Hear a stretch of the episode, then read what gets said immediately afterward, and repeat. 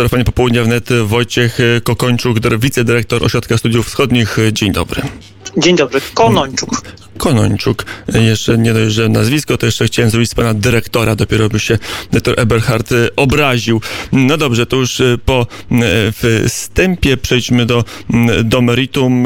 Chyba warto zacząć od próby otrucia mm, jednego z liderów, a może lidera opozycji społecznej wobec Władimira mm, e, Putina. Mm, my wiemy, co się stało Aleksemu Nawalnemu. My już mamy informacje, e, czy został rzeczywiście otruty, a jeżeli tak, to przez kogo, czym i, i jakie będą tego konsekwencje zdrowotne dla niego. Nie, nie mamy takich informacji. Wiemy tylko, że coś mu się stało, kiedy był, e, kiedy podróżował. E, samolot musiał e, wylądować w, w Omsku, został przewieziony do szpitala. Natomiast mimo tego, że tam dosyć szybko poleciała jego żona i jego lekarz, to lekarze, którzy zajmują się w tym momencie Nawalnym, póki co odmawiają informacji. Więc wiemy tylko, że jego stan jest bardzo ciężki, natomiast żadnych innych informacji medycznych póki co nie podano. Mm, już się rodzą analizy, czy to jest koincydencja zdarzeń, czy to jest celowe otrucie. Jeśli tak, to przez kogo mm, pole spekulacji jest pełne? Mm, jak pan dyrektor by spekulował w tej sprawie? No, z całą pewnością e, to, nie był przypadek, e, że stało się to, co się stało. E, to jest najbardziej widoczny lider opozycji rosyjskiej. To jest człowiek, który jest od kilku już lat dużym problemem dla, dla Kremla. To zresztą też nie jest pierwsza próba otrucia go, chociaż pierwsza tak poważna. On też w zeszłym roku miał problemy zdrowotne, musiał wyjechać za granicę, żeby się tam leczyć. Więc no, z całą pewnością jest to działanie, jest to działanie celowe. Pytanie, czy, czy celem było a y, wyeliminowanie go z działalności w ogóle, czy to się odbije na jego zdrowiu, czy on w ogóle z tego wyjdzie, w jakiej będzie kondycji. No, myślę, że przede wszystkim najważniejsze pytanie jest takie, czy on w ogóle przeżyje. Każdy, kto mniej więcej orientuje się w tym, jak działają rosyjskie spec-służby, ten wie, że KGB chociażby uwielbiało trucizny. Może to uwielbiał nie jest najlepszym słowem, ale to był ulubiony sposób usuwania osób niewygodnych. Gaz, trucizna. To by wskazywało, że być może to nie jest przypadkowe zatrucie nieświeżą żywnością. Nie, to na pewno nie jest przypadkowe zatrucie. Tam była mowa o tym, że on na lotnisku napił się herbaty e, w, w, jakimś tam barze, więc być może tutaj należy szukać tego źródła zakażenia. Jak pan słusznie zwrócił uwagę, to jest, była, jest ulubiona metoda działania służb rosyjskich. Przypomnę też, że na, mm, w tej części świata mieliśmy w ostatnich latach, kilkunastu czy jeszcze więcej latach mieliśmy kilka tego typu prób otrucia, żeby wspomnieć tylko Wiktora Juszczenkę, e, kandydata na prezydenta w czasie tych trudnych wyborów w 2004 roku na Ukrainie, tuż przed rewolucją pomarańczową. Został otruty, e, co go wyeliminowało na czas z kampanii. Musiał się leczyć też w jednym ze szpitali e, Wiednia. Litwinienko podobnie, więc no, póki co mamy mało, bardzo mało informacji, więc trudno nam stwierdzić, czy co mu jest i na ile to będzie, na ile to będzie poważne. Póki co to wygląda bardzo poważnie. Mm, intuicja analityków od razu wiąże sprawę mm, otrucia Aleksego Nawalnego mm, z sytuacją na Białorusi. I jest pytanie, na ile to, co się dzieje na Białorusi, protesty, strajki, możliwa, realna szansa, że Aleksander Łukaszenko zostanie obalony, na ile to rezonuje na politykę Kremla, na ile Władimir Putin może poczuć się zagrożony, że skoro upada reżim Łukaszenki, czy władza Łukaszenki, to za chwilę chwilę stanie się sam w Europie jako mm, despota. Ja bym się jeszcze wstrzymał z tezami, że już upada. To jest rzeczywiście wielkie wyzwanie dla, dla Łukaszenki, natomiast póki co bym nie przesądzał, że to się skończy mm, jego upadkiem. Natomiast na pewno to, co się dzieje na Białorusi jest e, niezwykle ważne z punktu widzenia interesów Kremla. E, rosyjskie władze patrzą na to bardzo, bardzo e, szczegółowo. Gdyby się okazało, że społeczeństwo białoruskie odniesie sukces, no to byłoby to też duże wyzwanie i pewna inspiracja również dla opozycji opozycji antyputinowskiej w Rosji. Więc z jednej strony jest tak, że e, bezpieczeństwo reżimu Łukaszenki wpływa na bezpieczeństwo reżimu na Kremlu, ale z drugiej strony y, przez pierwsze dni protestu widzieliśmy dosyć umiarkowaną reakcję Kremla, w tym sensie, że mimo tego, że Putin bardzo szybko złożył gratulacje Łukaszence, y, to potem Rosjanie raczej przez kilka dni kolejnych milczeli. Jak gdyby patrząc na to, czy Łukaszenka rzeczywiście będzie się utrzymać, na ile, na ile będzie w stanie się utrzymać, na ile silne będą te protesty. Dopiero w ostatnich dwóch, trzech dniach widzimy bardziej aktywną, aktywną e, politykę kremlowską, ale też Rosjanie tutaj grają bardzo ostrożnie. To znaczy w tym momencie, gdyby się okazało, że Łukaszenka się utrzyma w fotelu przywódcy Białorusi, no to on będzie bardzo osłabiony, zarówno wewnętrznie, jak i zewnętrznie. Dojdzie do kolejnego zamorzenia relacji z Unią Europejską, co to będzie idealnym scenariuszem z punktu widzenia interesów Kremla właśnie, bo taki Łukaszenka będzie bardziej podatny na, na wpływy i różne propozycje, czy mówiąc wprost żądania e, integracyjne, e, zwiększające kontrolę Rosji nad Białorusią. Mm, a na ile my możemy projektować możliwość transmisji mm, protestów, czy rewolucji, takiego słowa użyjmy, z Białorusi na Rosję? No wiemy, że w Rosji także toczą się już wielu tygodni mm, protesty, że sytuacja e, społeczna także jest zaogniona w Federacji Rosyjskiej. To ma duże znaczenie dla sytuacji w Rosji, także w tym sensie, że od samego początku obserwujemy dosyć symp y, dużo sympatii do, do, do protestujących na Białorusi w, w rosyjskim społeczeństwie, w rosyjskich mediach, szczególnie niezależnych, ale początkowo również, również mieliśmy pewne wyrazy sympatii ze strony dziennikarzy y, mediów kremlowskich wręcz, więc Rosjanie, nie tylko Kreml, ale też społeczeństwo rosyjskie bardzo się przygląda uważnie temu, co się dzieje na Białorusi.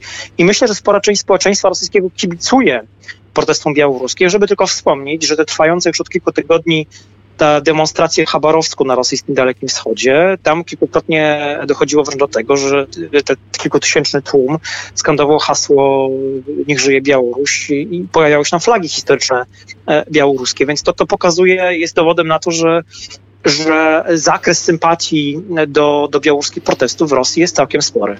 I analiza, czy możliwość powiedzenia, jeżeli upadnie Aleksander Łukaszenka w Białorusi, to pozycja Władimira Putina będzie naruszona, to jest zdanie prawdziwe czy fałszywe? To może to zdanie może się okazać prawdziwe. Wszystko będzie zależało od tego, kto przyjdzie do władzy po Łukaszence. Trzeba pamiętać, że Kreml ma bardzo, bardzo silne instrumenty wpływu na sytuację wewnętrzną. To są nie tylko instrumenty o charakterze gospodarczym czy, czy siłowym, wpływy w białoruskiej armii, w KGB i tak dalej, ale to są też, e, to jest newralgiczne, to są wpływy w białoruskiej nomenklaturze i elicie, elicie władzy. Więc tutaj pozycje startowe rosyjskie do, do ewentualnej sukcesji po Łukaszence są bardzo silne.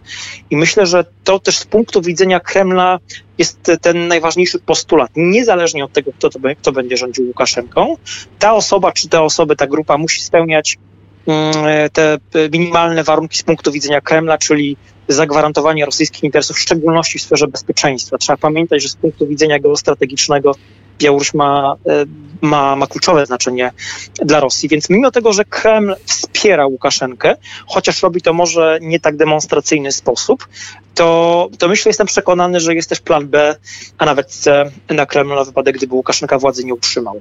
Mm, przy telefonie popołudnia wnet Wojciech Konończuk, wicedyrektor Ośrodka Studiów Wschodnich. Pan w swojej pracy badawczej skupiał się na Ukrainie, kraj, któremu udało się wyjść z zależności wobec Rosji, przynajmniej takiej sztywnej zależności i tej politycznej, i tej gazowej. Czy Białoruś ma e, podobną moc w sobie jak Ukraina, żeby wyrwać się z, z wpływów e, i ekonomicznych, i politycznych Kremla? Myślę, że to byłby proces, który byłby znacznie dłuższy niż w przypadku Ukrainy, dlatego też, że uzależnienie gospodarcze, energetyczne Białorusi od Rosji jest znacznie większe i głębsze niż w przypadku Ukrainy. No dość powiedzieć, że przed ewolucją godności mniej więcej jedna trzecia handlu ukraińskiego przypadała na Rosję. W przypadku Białorusi to jest ponad połowa. E, Rosja jest właściwie wyłącznym dostawcą surowców energetycznych na Białoruś. I też, co jest kluczowe, e, w przypadku Ukrainy e, to odejście od zależności gazowej było też możliwe dlatego, że Kremlowi nigdy nie udało się przejąć sieci gazowej ukraińskiej, wewnątrzukraińskiej. Mimo wielu prób, wieloletnich prób do tego, do tego nie doszło. Natomiast w 2011 roku Łukaszenka sprzedał finalnie wewnętrzną sieć białoruską Gazpromowi. Więc to jest taki długoterminowy, bardzo ważny instrument wpływu rosyjskiego na Białoruś, który też będzie będzie dla każdego kolejnego białoruskiego rządu bardzo trudnym e, e, e, wyzwaniem, bo, bo właściwie dywersyfikacja dostaw surowców energetycznych, w tym konkretnym przypadku gazu, w sytuacji, kiedy Gazprom kontroluje sieć gazową, no, będzie, będzie, będzie karkołomnym zadaniem. Z drugiej strony jest tak, że być może te protesty białoruskie, to mówią sami Białorusini, nie są antyrosyjskie, ale być może pojawi się taki ruch na Białorusi silny, ten będzie miał jakiś wpływ na rząd, który powie idziemy w stronę Unii Europejskiej, idziemy w stronę niezależności. I pytanie, czy taki ruch w ogóle będzie miał szansę, aby swoje e, postulaty zrealizować. Nie jest tak, że sytuacja jest na tyle e, zagmatwana, czy inaczej, że Białoruś jest na tyle połączona z Rosją, że trudno będzie, czy będzie niemożliwe, aby ona, aby ten kraj wybił się na niepodległość. Ja bym zwrócił uwagę, że w tych białoruskich protestach, które obserwujemy już od kilkunastu dni, tam chodzi tak naprawdę o jedno, odsunięcie od władzy Aleksandra Łukaszenki. Tam nie ma haseł dotyczących polityki międzynarodowej, wyboru między wschodem a zachodem, więc często w różnych mediach, nie tylko polskich, e, czasami czytam czy, czy, czy widzę mm, takie rysowanie zbyt pochopne moim zdaniem pewnych analogii między rewolucją ukraińską, a tym, co się dzieje dzisiaj z tą rewolucją białoruską dzisiejszą, prawda? E, to są inne społeczeństwa, to są inne, to są inne narody. W społeczeństwie białoruskim jest y, wiele bardzo autentycznych sympatii prorosyjskich i ten ruch protestu antyreżimowy jest właśnie antyreżimowy, antyłukaszenkowski, a nie antyrosyjski. Zresztą opozycja białoruska w formie mm, też Rady Konsultacyjnej, która powstała kilka dni temu, e, która być takim ciałem, gremium, które będzie kierowało tym antyreżimowym ruchem sprzeciwu, ono bardzo jasno mówi, że gdyby to nie jest, oni nie mają wymiaru antyrosyjskiego, Rosja jest i pozostanie naszym ważnym partnerem.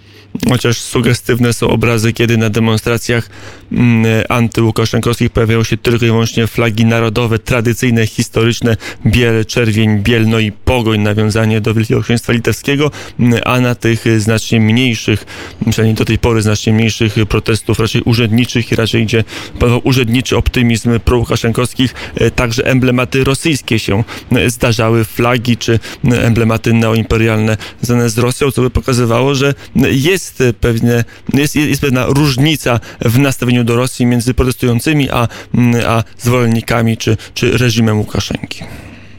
Tak, zdecydowanie się zgadzam z tą pańską diagnozą.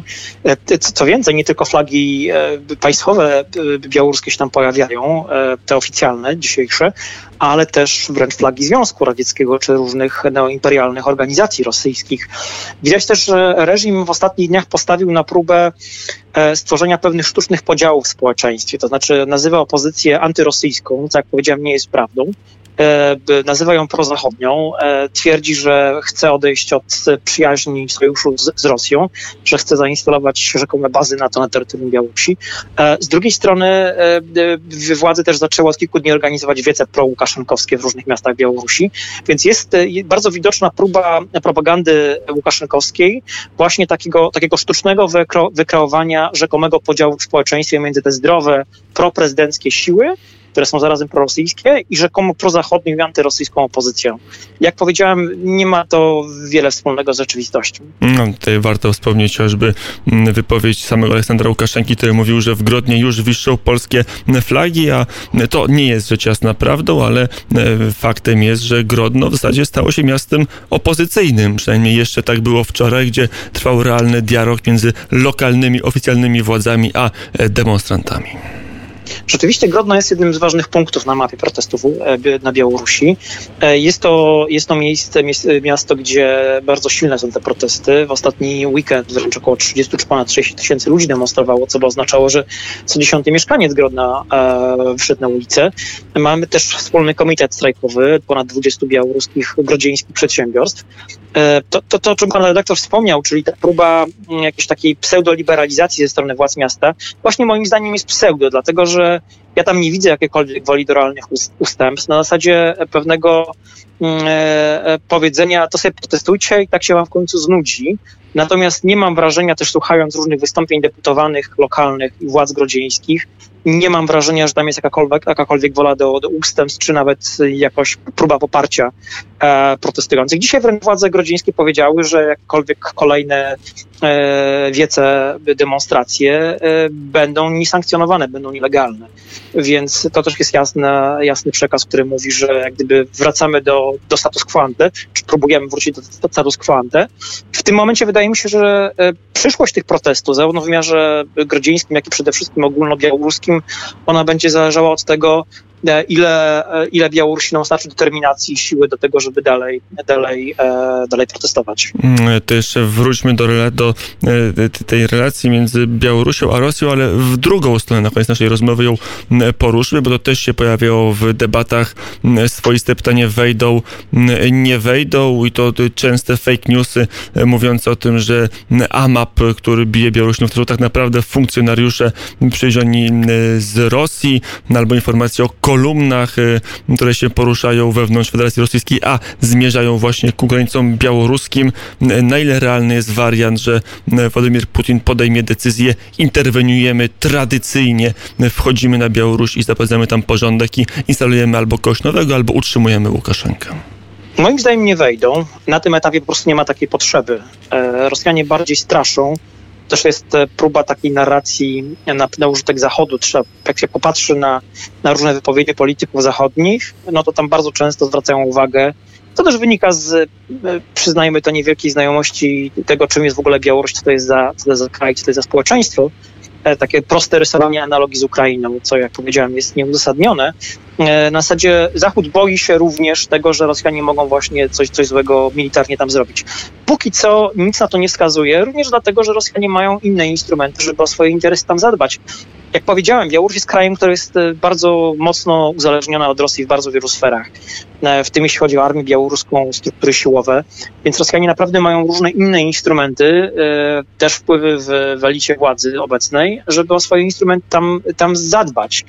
Mm, więc w tym momencie wydaje mi się, że to jest ostatni e, rozpatrywany przez Kreml scenariusz, czy jest na, na, ostatnim miejscu na liście możliwych działań Kremla na Białorusi. Mm, na ile wpływ na działanie Kremla może mieć postawa Unii Europejskiej, Polski, państw bałtyckich, a pewnie przede wszystkim Niemiec i Francji, które mówią jasno, wejście będzie oznaczało kolejne sankcje. Tak, znaczy trzeba też powiedzieć, że Kreml na pewne, nawet gdyby, gdyby chciał interweniować, to po pierwsze, jak już mówiłem, nie ma takiej potrzeby, natomiast są też pewne czynniki, które by, by, by to bardzo utrudniały dla Kremla. Znaczy, po pierwsze, czynniki wewnątrzrosyjskie, jak już mówiłem, duże sympatie w społeczeństwie rosyjskim do, do tego, co się na Białorusi dzieje. Po drugie, negatywna reakcja społeczeństwa białoruskiego, a przynajmniej jego dużej części. E, co by mogło sprawić, żeby te e, e, nastroje prorosyjskie się, się odwróciły w stronę niekorzystną dla Kremla. No i wreszcie też negatywna reakcja Zachodu i też możliwe sankcje. Trzeba pamiętać, że gospodarka rosyjska już dzisiaj jest w tarapatach w związku z, z koronawirusem, więc, więc Kreml ma inne możliwości działania. To nie zmienia faktu, że pewne działania odstraszające wobec Zachodu są stosowane bardziej w wymiarze propagandowo-informacyjnym, ale też dlatego, że Kreml w takim podskórnym przekazie mówi, Białoruś to jest sfera wyłącznych interesów e, Rosji, wara wam od tego kraju. Mm, I to jest stanowisko e, Kremla. Zaczymy, na ile wystarczy siły Białorusinom, na ile starczy im wytrwałości, aby walczyć wolność, ale to już jest pytanie, na które nie odpowiemy, nie tylko dlatego, że nie wiemy, ale dlatego, że czasu nam nie starczy. Wojciech Konończuk, wicedyrektor Ośrodka Studiów Wschodnich, był gościem popołudnia wnet. Dziękuję bardzo, panie dyrektorze. Dziękuję bardzo.